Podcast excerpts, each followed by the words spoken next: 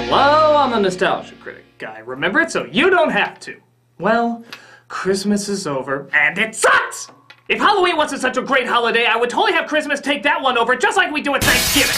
But on the plus side, I have discovered a brand new holiday classic. It's not even that old, but it deserves to be talked about. It's called Arthur Christmas. No, goddammit, I hate how many times that happens.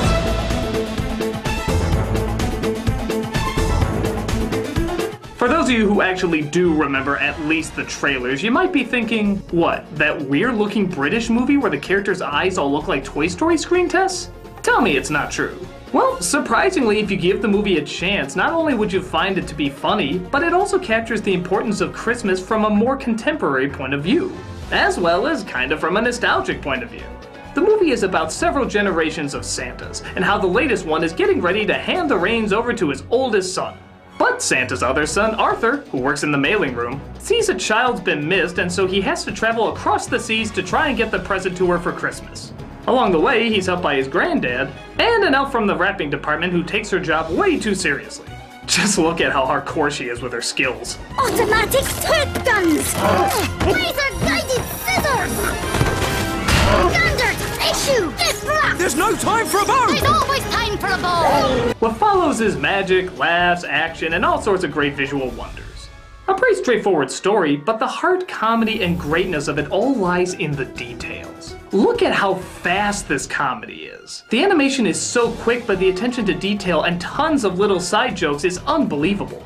I mean, look how many things they do in just a few seconds of screen time. Stand by S1. You're gonna make it, soldier. Arhus is married. Santa has left the building. This is a movie you have to see three times in order to see all the jokes. And you have to watch three more times just to hear all the jokes. Build elves jingle. Jingle jingle. Drop time 18.14 seconds per household. Grand piano. This kid must have been good his whole life. Making a list. It's right. Eight lives. That's a wrap for Denmark. Converting milk and cookies to biofuel. It reminds me a lot of Hot Fuzz, where it's funny the first time you see it, but then when you watch it again, there's a ton of little things you never noticed. I don't know, maybe there's something to British comedy nowadays that they feel they just have to do things as fast as possible. Not that I'm against it at all, because hey, that just means the rewatch value is made even better. Sometimes comedy can be too fast though if you don't have the right thing to care or focus on. And this movie definitely has that too. Not just on the goal of our main character, but also how three generations of extremes are constantly at war. Santa's father bitches about how everything should be done the old way, Santa's son bitches about how everything should be done technologically advanced and top of the line, and Santa himself is old, tired, and simply looking for love and attention while not realizing he's actually doing very little work. And at the center of it is Arthur, who doesn't care what method is being taken as long as the toy gets delivered. So he uses any and all means necessary. He doesn't care if it's old, new, or who even gets the most praise. He just wants to make sure the kid is happy and still believes in the magic of Christmas. This is brilliant because not only is the battle of technology versus hand craftsmanship still going on, but it will always be going on for years and years. So this movie shows very little sign of dating. The technology too is based off of real devices, but still is their own creation, with their own unique spin on it. So even that won't be dated too bad. And like I said before, the center is of course Arthur, the only one who reads the letters to Santa and knows the love that all the children have for him. And for Christmas all around. So what, we should all look to him, he's gonna have all the answers right? Actually no, in fact, he has very few of them. He's a klutz, he's a mess up. Whether it's old or new, he will always find a way to screw things up. But what he does have is the spirit and the effort. And in the end, it's a combination of everybody's efforts that pulls things through.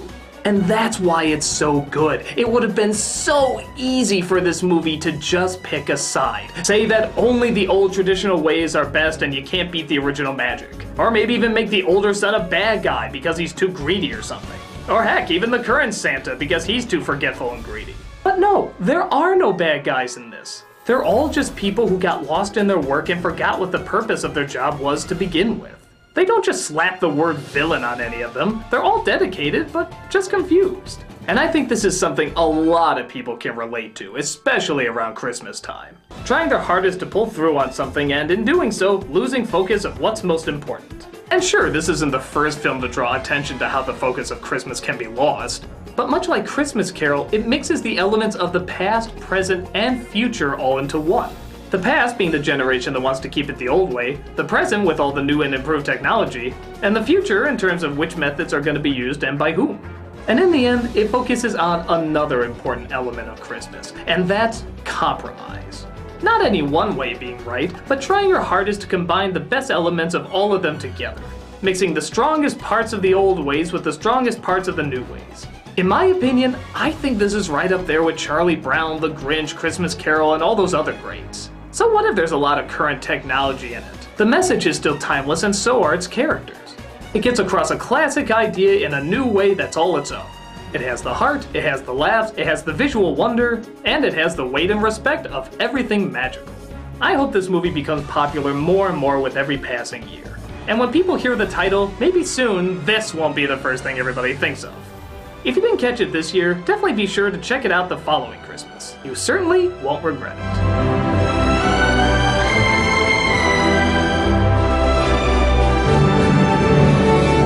I'm a nostalgia critic. I remember. Wait a minute. Next month is January. You know what that means?